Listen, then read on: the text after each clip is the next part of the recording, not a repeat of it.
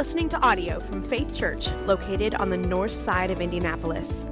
If you'd like to check out more information about our church and ministry, please visit faithchurchindy.com.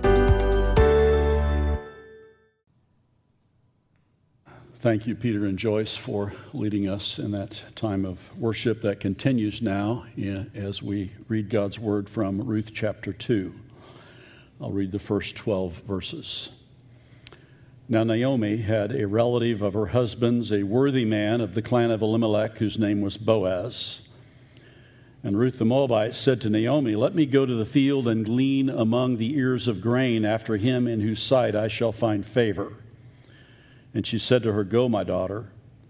So she set out and went and gleaned in the field after the reapers, and she happened to come to part of the field that belonged to Boaz, who was of the clan of Elimelech. And behold, Boaz came from Bethlehem, and he said to the reapers, The Lord be with you. And they answered, The Lord bless you. Then Boaz said to his young man who was in charge of the reapers, Whose young woman is this? And the servant who was in charge of the reapers answered, She's the young Moabite woman who came back with Naomi from the country of Moab. She said, Please let me glean and gather among the sheaves after the reapers. So she came, and she's continued from early morning until now, except for a short rest. Then Boaz said to Ruth, Now listen, my daughter, do not go to glean in another field or leave this one, but keep close to my young women. Let your eyes be on the field that they are reaping and go after them. Have I not charged the young men not to touch you? And when you're thirsty, go to the vessels and drink what the young men have drawn. Then she fell on her face, bowing to the ground, and said to him, Why have I found favor in your eyes? That you should take notice of me, since I am a foreigner. But Boaz answered her, All that you've done for your mother in law since the death of your husband has been fully told to me, and how you left your father and mother and your native land and came to a people that you did not know before. The Lord repay you for what you've done, and a full reward will be given you by the Lord, the God of Israel, under whose wings you have come to take refuge. This is the word of the Lord. And you may be seated.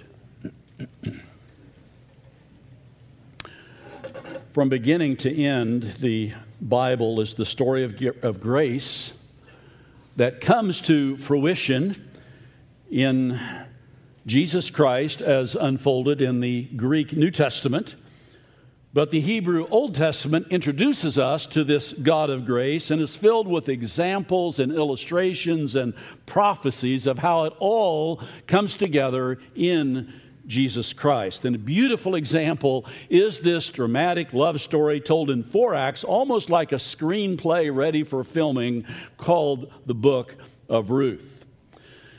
I saw a 1960 version of the book of Ruth about 15 years ago. It needs refreshing. So if one of you can pull that off, that would be good. Pastor Jeff opened the series last Sunday with Acts 1. It begins when the days of when the judges ruled. Now, what when was that? Well, that's between if you know your Old Testament history timeline, this will help. If not, read the Old Testament and, see if you can pick that up but from the end of the book of Joshua up to the end of the career of Samuel, or I guess near the end when he appointed, anointed Saul as the king. That was the time of when the judges ruled, a time described in the last verse of the previous book. In those days, there was no king of Israel, that is, no leadership that was consistent. Everyone did what was right in his own eyes. It was a time of anarchy and instability for 350 years. And now, here, this family, we don't know what part of that time they were in or who was the judge or trying to rule at the time. But this family in Bethlehem of Judea, of, of Judea just six miles south of Jerusalem, uh, his name was Elimelech, which means my God is king. Her name was Naomi, which means pleasant one or lovely. And they were hungry. They left with their two sons and left Bethlehem, the house of bread, because there was no bread. And they went to Moab, about 50 miles. They'd have to come north. Most likely, they would have come north, gone around the north side of the Dead Sea, and down on the east side of the Dead Sea through Ammon to the land of Moab, where there was reports of food. We don't know how long they were there, perhaps 10 to 15 years is one estimate. Long enough for their two sons to take on Moabite wives, Orpah and Ruth. All three men, Elimelech, Mahlon, and Chilion, died in the land of Moab, leaving three widows in a horrible situation. No means of provision. The only hope at the end of this period of time is that there's news that the famine back in Bethlehem has, is over. So Naomi made plans to go back home, told her daughters in law, just using rational logic, to go back to their families in Moab, find new husbands. God will provide for you, hopefully. And, and in fact, she even said, Go back to your gods. Uh, have to wrestle with that a bit. And Orpah, by the way, that's Oprah Winfrey's birth certificate name, Orpah. But they got it mixed up, and so she's gone by Oprah ever since. But Orpah eventually agreed. It was the wiser plan. What chance would they have in Israel? They'd be despised there, they'd have no hope there. And so she finally goes back to her family, but Ruth steadfastly refused and gives us the most famous lines of the book. Uh, and here's a rare case where I, I just have to go a little Shakespearean on you and quote from the King James version of this, as she says to her, her mother in law, she says, Entreat me not to leave thee or to return from following after thee. For whither thou goest, I will go. Where thou lodgest, I will lodge. Thy people shall be my people, and thy God my God. Where thou diest, I will die, and there will I be buried. The Lord do so to me, and more also, if aught but death part thee and me. That is devotion. Powerful words, and it is a definitive religious conversion. Your God will be my God. Ruth has embraced Yahweh casting her lot with the God and people of Israel. So the two women walked the 50 miles back to Bethlehem. But as Pastor Jeff noted, and is where we ended last week, Naomi has embraced her loss with a sense of hopelessness and bitterness. She's not a happy woman, and you understand as you look at her story. When she's greeted by old friends in Bethlehem, is this Naomi? A nice, friendly greeting? And she rushes up all happy and excited? No. She says, Don't call me Naomi, pleasant or lovely. Call me Mara, bitter. For the Lord Almighty has dealt very bitterly, bitterly with me. I went away full, the Lord has brought me back empty. Why call me Naomi when the Lord has testified against me and the Almighty has brought calamity upon me? No, Naomi comes home after several years away, a widow with nothing to support except another widow, making a double problem. No means of support. And the proverbial horse on the table is Naomi the Moabite. You remember who the Moabites were? They came from the incestuous relationship between Abraham's difficult nephew, we might call him Lot, and his daughters. When they fled Sodom, remember, mom looked back and was turned into a pillar of salt. And they went on and they got their father drunk, conceived by their own father, and gave birth to Moab and Ammon by their own father. You remember the old song, I Am My Own Grandpa? It's not quite that convoluted. On another level, it's a lot messier. Lot was both grandpa and dad to Ammon and Moab. And that is Ruth's heritage. And then further, this, that's in Genesis. Then you get to Deuteronomy, uh, here's what the law says about Moabites. No Ammonite or Moabite may enter the assembly of the Lord, even to the tenth generation. None of them may enter the assembly of the Lord forever, because they did not meet you with bread and water on the way when you came out of Egypt, and because they hired against you Balaam the son of Beor to curse you. Now, that curse story of Balaam is fascinating, you know, the talking donkey and everything. Uh, the curse failed initially and, and, and was turned to blessing, but later it succeeded. As Balaam's advice to the Moabites, there's a better way to get to these guys. Have your girls go seduce them into pagan worship and sexual liaisons. And Revelation 2:14, at the end of the Bible, tells us that's what happened with Balaam's counsel. And so that's Ruth's baggage with her Moabite heritage. So the curtain closes on Act 1 in great bitterness and with major problems two widows, a despised Moabite, no means of support, no children to carry on the family, no reasonable hope of future husbands and children. And Naomi blames God for her calamity. The curtain is closed. Story over, goodbye. But not quite. The curtain opens on Act 2 with just a glimmer of light from the last words of verse 1. And they came to Bethlehem at the beginning of barley harvest. Chapter 1 covers perhaps 10 to 15 years. That's a guess. Chapter 2 is more definitive. It covers about six to seven weeks in late spring, early summer, from the feast of the Passover, which shortly after that would be about the time the barley harvest would begin, and then after that, the wheat harvest, leading up to Pentecost, the Feast of Weeks, or the first fruits that celebrated the early harvest. So it's all the time between Passover and the uh, Pentecost, Feast of Pentecost. So, my heading for Act 2 is Evidences of God's Providential Care. And the first hint of God's care is that with the barley harvest, there's at least some food to be had in the land. Maybe they would be able to get some. But how? Now, they had no fields to harvest, they had no money to buy food. Uh, Naomi, we find later, had land that was her husband's land, but it wasn't anything she could do with it, it hadn't been planted. They had no money to buy food. The only thing they could do, one, maybe one slight step above begging door to door, is to go gleaning. How many of you have been gleaning? Not a very common practice today. So we need to give a little background. Verse 2 and 3 Ruth said to Naomi, Let me go to the field and glean among the ears of grain after him in whose sight I shall find favor. And she said, Go. Uh, and she said to her, Go, my daughter. So she set out and went and gleaned in the field after the reapers. Well, gleaning is a backbreaking job in which you follow the harvesters and poor women uh, would follow after the harvesters and they would be down like this. Oh the, here's one they missed. Here's a here's a straw they missed with a head of grain on it. Here's one over here. Here's one over here. It's a backbreaking job.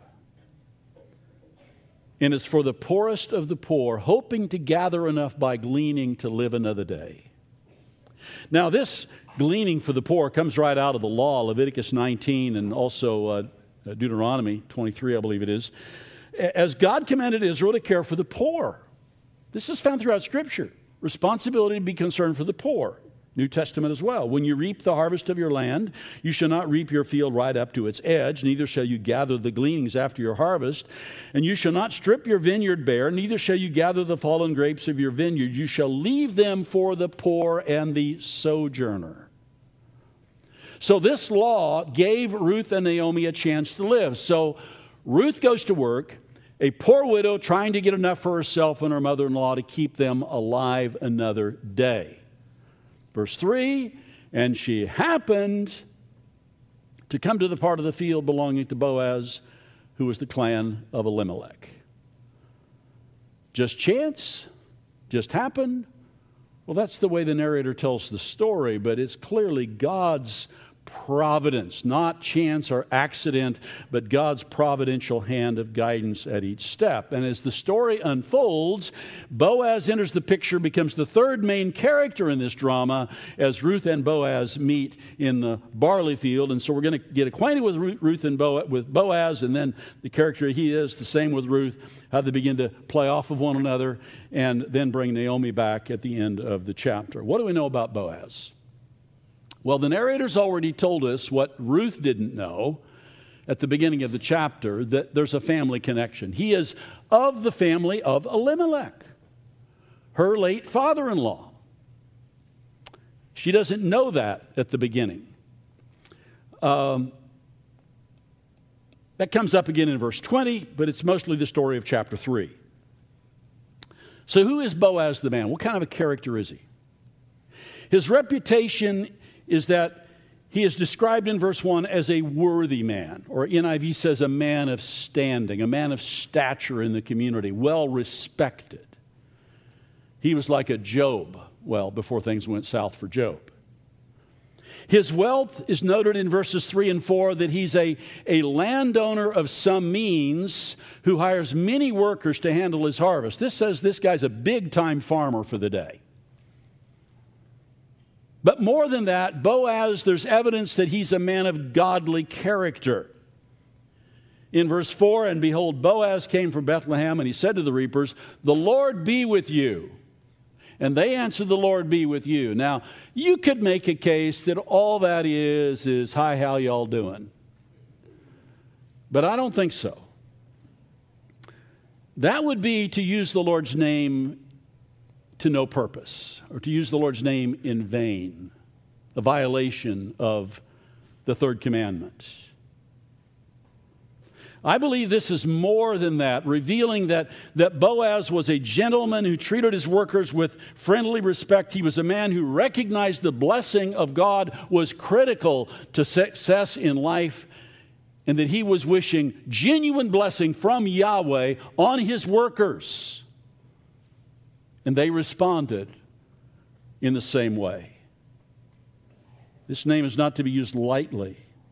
So Boaz appears to be a man of God whose daily life is saturated with God. And, and to show that it's not just religious talk, anybody can do religious talk, but, but when we have to deal with the, what James says in the New Testament, uh, how does it work out in action? Well, let's see. Notice what comes next. He asks the question. He's observant. He's paying attention to what's going on. That's part of his good leadership. Verse 5 Whose young woman is this? He's noticed this uh, uh, Ruth as a newcomer among the uh, gleaners. He obviously does not object to gleaners in his field, so he's honoring God's law by letting them glean in his field. But, but more than legalistic obedience, he shows concern for them. He's, he sees that this is not somebody he's met before. He wants to know what her concerns are. And, and learning that she is Naomi's daughter, that piques his interest further because there has been talk around town about her. He's heard about her, he just had never met her. He recognizes her, recognizes her vulnerability. Well, there's so many things that, that we could use by short application in, in terms of how we respond to people around us that Boaz exemplifies here. He recognized her foreign condition. What does that say to us as we see people who come from somewhere else? His generosity is evident as verse 8 he welcomes her to stay and glean in his fields, urges her to stick with the other women for safety and to stay in his field, not go to another because he's realistic. He knows that she is at risk for being attacked and abused. So he provides protection under his authority. He welcomes her to drink from the water supply that the men have brought to the field. Verses 14 to 16, at noon, he invites her to share in the noon meal provided for the workers in the middle of the day, even letting her dip her dry bread into the wine or wine sauce or whatever kind of dip it was so that she could at least enjoy something of the meal rather than just get calories. He re- reiterated to the hired workers to let her glean among them and even leave some of their sheaves for her to make it easier for her to gather the grain. Just drop a bundle here and there to make it easy. These are some of the indicators that lead us to believe that Boaz is a good and godly man. Now, let's come back to Ruth see what we can learn about her in this, in this text. Uh, beyond her amazing declaration of loyalty to Naomi, in chapter 1, uh, we see that this is not just passing emotion, but solid commitment. Her initiative, verse 2, she volunteered to go glean in the barley fields. Why didn't Naomi go? Too old, somebody suggested earlier, too depressed, uh, unable to work, too embarrassed. I mean, she was a person of high reputation when she left. Now she's a nobody. We don't know why she didn't help, but Ruth didn't come with Naomi so that Naomi could care for her. She took the initiative to provide for her mother in law, and she's a hard worker. I'll come back to that in a moment. But foreman, uh, uh, Boaz's foreman reports to him in verse 7 she's continued from early morning until now, except for a short rest. Her humility and her courage, just the act of gleaning is an act of dependent humility. She knows she's a nobody in the eyes of others, a foreigner even below the servants, but she doesn't let that hold her back but just her industry. Come back to that hard work theme. Look at how it develops. Verse 7, she's continued from early morning until now. Verse 17, she gleaned in the field until evening. Then she beat out what she'd gleaned. Now, Moab's a big time farmer. He collects all the sheaves, the, the, the, the, stems with the heads on them. You just collect those and get them to a safe place. And then later in chapter 3, there'll be the, the time of, of, uh, of, of uh, threshing, uh, of beating the seed out of the head of, of, of grain. But she's hungry now. Her mother in law is hungry now. So she works all day and then she takes what she got and she beats the, the, the grain, the seed out of the heads. That's a major job. And then she goes home and she has about an ephah of barley. That's about, I think, four to six gallons, probably enough to last 10 days or so. So she's actually setting aside some for the future. Even more, her loyalty has preceded her as Boaz has picked up the talk around town. Verse 11 All that you've done for your mother in law since the death of your husband has been fully told to me, and how you left your father and mother and your native land and came to a people that you did not know. Naomi has been catching up with old friends, even though she's depressed. They apparently they continue to reach out to her, and some of her day is is connecting with others there in, in Bethlehem, and tells the story of 10 to 15 years of hardship and pain. And yet, the silver lining in this tragic story, the silver lining thus far for her humanly, is Ruth, this faithful daughter in law. And so her loyalty to her mother in law is remarkable, but even greater was her faith. Boaz says in verse 12, The Lord repay you for what you've done, and a full reward will be given you by the Lord, the God of Israel, under whose wings you have come to take refuge. Leaving behind the gods of Moab, embracing Yahweh the Lord, the God of Israel and the God of Naomi, Ruth now witnesses back to Naomi when Naomi's faith wavers, knowing that God is their refuge and strength, a very present help in time of trouble. Psalm 46 one we've had at the head of our prayer sheet for the last several weeks, and I may keep it there a little longer. We need that verse. God is our refuge and strength, a very present help in time of trouble. So, one more section that we haven't read. The last part of the chapter is Ruth's report back to Naomi. Ruth brought home an amazing amount of grain for a day's work, but also she had her leftover lunch from that noon meal that was put out. So she brought that. That was a little tastier than just dry barley that still had to be processed. And Naomi asks innocently in verse 19, Well, tell me about your day. Where did you glean today? Where have you worked? Blessed is the man who took notice of you. Naomi was not expecting the answer she was about to hear. She told her mother in law with whom she'd worked and said, The man's name with whom I work today is Boaz. And Naomi, embittered by the hard life that God has given her, has a huge aha moment. As she realizes that what happened that day in the barley field was not an accident, but the very hand of God. Naomi, it seems, had forgotten about Boaz. The mention of his name gave renewed hope and restored faith. The Lord bless him. Naomi said to her daughter in law, He has not stopped showing his kindness to the living and the dead. This man is our close relative. He's one of our kinsman redeemers. Now, Naomi's gotten a step ahead of us now. We don't know what a kinsman redeemer is. Well, you might if you've read the story, but, but from this part of the story, we don't know what a kinsman redeemer is. Uh, she had said that already that there would be no one who could marry Ruth and carry on the family line gets a little humorous in chapter one and she says, Well, uh, uh, uh, there's no time for me to find another man and get married and have a baby, and then the boy will grow up, and in maybe 15, 20 years, you can have a husband. There's no hope for you. You're a foreigner. You're not going to find a husband.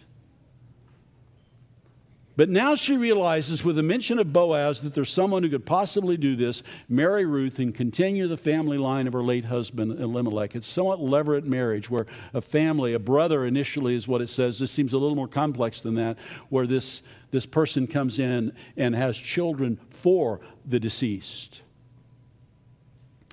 But while this seems like a breakthrough, there's another roadblock. Ruth finished out the harvest in the barley and then the wheat fields, during which time she was under the protection of Boaz. But then the harvest is over. She had all that contact for those few weeks. And then no more contact with Boaz. The chapter ends with no direction of any idea of how God will take it to the next level. And verse 23 ends with the incredibly exciting words, and she lived with her mother in law. Now, I understand that. I live with my mother in law, and she's here this morning, almost 96 years old. But the curtain closes once again. And so you have to come back for Act 3 in chapter 3 next week. But uh, several possible points of application we might develop. Uh, I'll mention three or four. Caring for the poor. How do we live out the gleaning principle toward the poor of the land today? Some of you have heard that uh, the main story, and it's a very long story, in the Indianapolis Star today, front page. Debbie Alexander's on the front page picture, and it's, it's, a, it's a tragic story, and yet a story that needs to be told about the poor that live across the street and how they're being abused. It's a very difficult situation, and so glad for our neighborhood ambassadors who are doing what they can to call attention to the problem and to help. So, caring for the poor is a big deal. Leadership qualities from the way Boaz related to his team. I think he was a great study in leadership. Though don't have a lot to work with here, but what we do have, I think, speaks loudly. Number three, the rewards of hard work and sacrifice exemplified by Ruth. I didn't illustrate that hard work for you before. I, I don't think I told you about my um, trees that we have uh, at our house. There's one on the northeast corner and three on the, the, the, the, the southwest corner. They're birch trees, they're beautiful trees, but anytime there's a flutter of wind, the sticks just come pouring down and I can't mow my lawn. Hardly ever can I mow my lawn without spending 30 minutes like this, picking up sticks, picking up sticks, picking up sticks, picking up sticks. Five minutes of that, and I'm shot. Now, I am 70, and Ruth was a lot younger than that, but um, incredibly hard work that she was devoted to for a long period of time. That's a great example for us. Now, here's my favorite how about a pre romance assessment in seeking a marriage partner? I suspect that 50 days in the public setting of the barley field where he saw her and they had some interaction and she saw him, they learned more about the character qualities and the fitness for being a marriage partner than some today with years of Western style dating and even living together, and they still don't know each other well enough. Well, practical lessons like this are illustrated all over Scripture, but that's not the main point of the passage. One of my frustrations is I feel like that so often we're so eager to get that application for how this is going to relate to Monday morning that we lose the bigger picture of how it relates to all of life. And that's what I want you to see today. So let's drill just a little deeper. Will you embrace with confidence the providential care and the sovereignty of God? Verse 3 uses the language of the storyteller. She happened to come, NIV, as it turned out. It sounds like luck of the draw. What are the odds? But uh, what are the odds? But this wasn't chance. This was not chance. It was God who brought her to the field of Boaz. It was God who had her join Naomi in coming from Moab and Bethlehem. It is God who oversees all of the painful circumstances and details of your life just as their lives. And even in her unhealthy bitterness at the end of chapter one, Naomi was right about one thing. She was right about the sovereignty of God. She didn't just try to hide away and say, well, God, God was missing that day, so that's why things were so hard. No, God was all over it. God's never missing. It was God who brought her back empty for his purposes and her good. And this is Romans 8:28 that works out in the Old Testament story as it does in our stories, and we know that in all things going to Moab, losing your husband, losing your sons, coming back to Bethlehem, all the hardships, in all things, God works for the good of those who love Him, who are called according to His purpose. Do I understand the whys of this event, that event, this loss, that loss? No, I don't. But I know it all fits in Romans 8:28 in the larger context. But beyond that, the primary issue of Act 2 in this little book is the extension of God's grace. Ruth reflects this understanding over and over in the chapter. Uh, she didn't go for to the barley field demanding a handout. Look at the pattern. Verse 2 To Naomi, she says, Let me go to the field and glean among the ears of grain. After him, God, in whose sight I shall find favor. She went in faith, in trust in the mercy of God, the favor of God. Verse 10 to Boaz, Why have I found favor in your eyes? God is the instrument of that favor through Boaz. That you should notice me since I'm a foreigner. It would be normal to just look past this stranger, ignore her. Maybe she'll go away, leave us alone. Why have I found favor in your eyes? Verse 13 to Boaz I have found favor in your eyes, my Lord, for you've comforted me and spoken kindly to your servant, though I'm not one of your servants. I'm, I'm, I'm, not, I'm not part of this team. She comes with no money, no demands, no claims that she deserves anything. She's not entitled. She comes with empty hands to receive. The word is favor. Now, it's not exactly quite like, will you do me a favor, although that is a really simple example, I guess. The Hebrew idea indicates the, the, it's the idea of the stronger coming to the help of the weaker.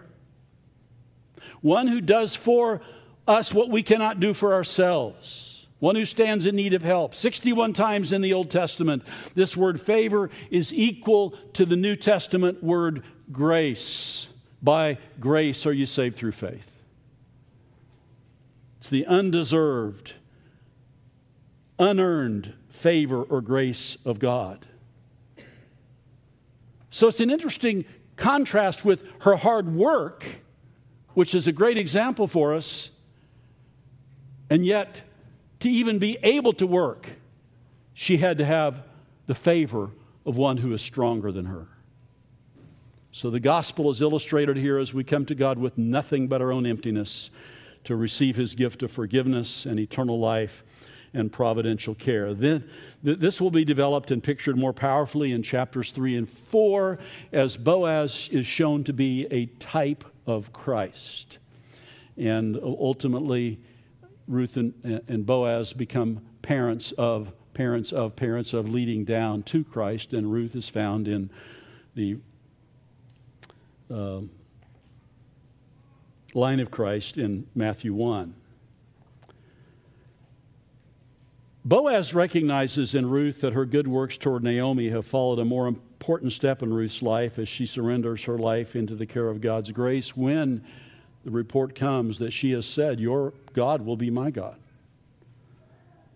And so Boaz describes this in verse 12. Here's the picture I want you to take home with you today the God of Israel, under whose wings you have come to take refuge. Describes powerfully and poetically the faith that Ruth has embraced. God is likened to a bird. And an eagle is what comes to mind, although Jesus uses the chicken. same, same principle. The, God is likened to an eagle. Ruth is the eaglet who recognizes that she must be under the eagle's protective wings. That's what God is to her. That's what God invites you to do, to come under his protective wings. That's the foundation of all the good things to come in Ruth's life and our ultimate need to be under his wings. And the unfolding story of Ruth leads to Christ, who just a few days before his death wept over the city.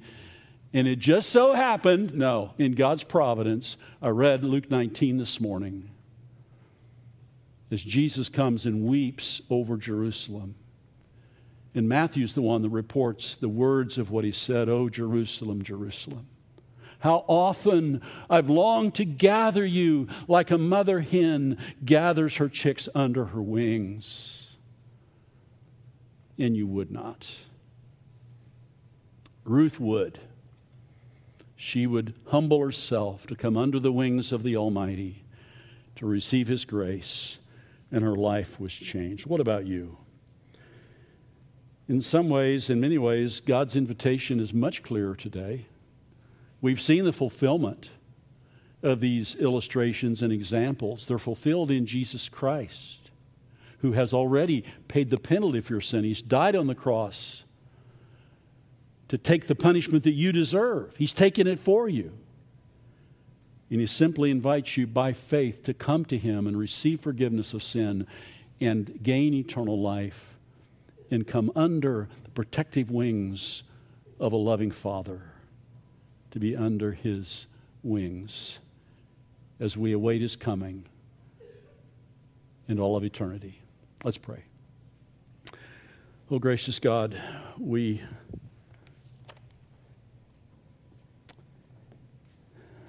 can appreciate the, the, great story of Ruth, and I just help, hope that you'll help us to, to really, really bring it home in our own hearts, to recognize our own neediness, to recognize your grace that you've poured out so abundantly, to recognize that in our toughest, hardest moments, we can be under your wings and trust in your care. Lord, you know some of my friends here are going through hard things right now and, and, and feeling more like Naomi in chapter 1. But, oh God, may you show yourself as not the one who's abandoned, but the one, even in the hardest times, is present and caring and covering with your wings.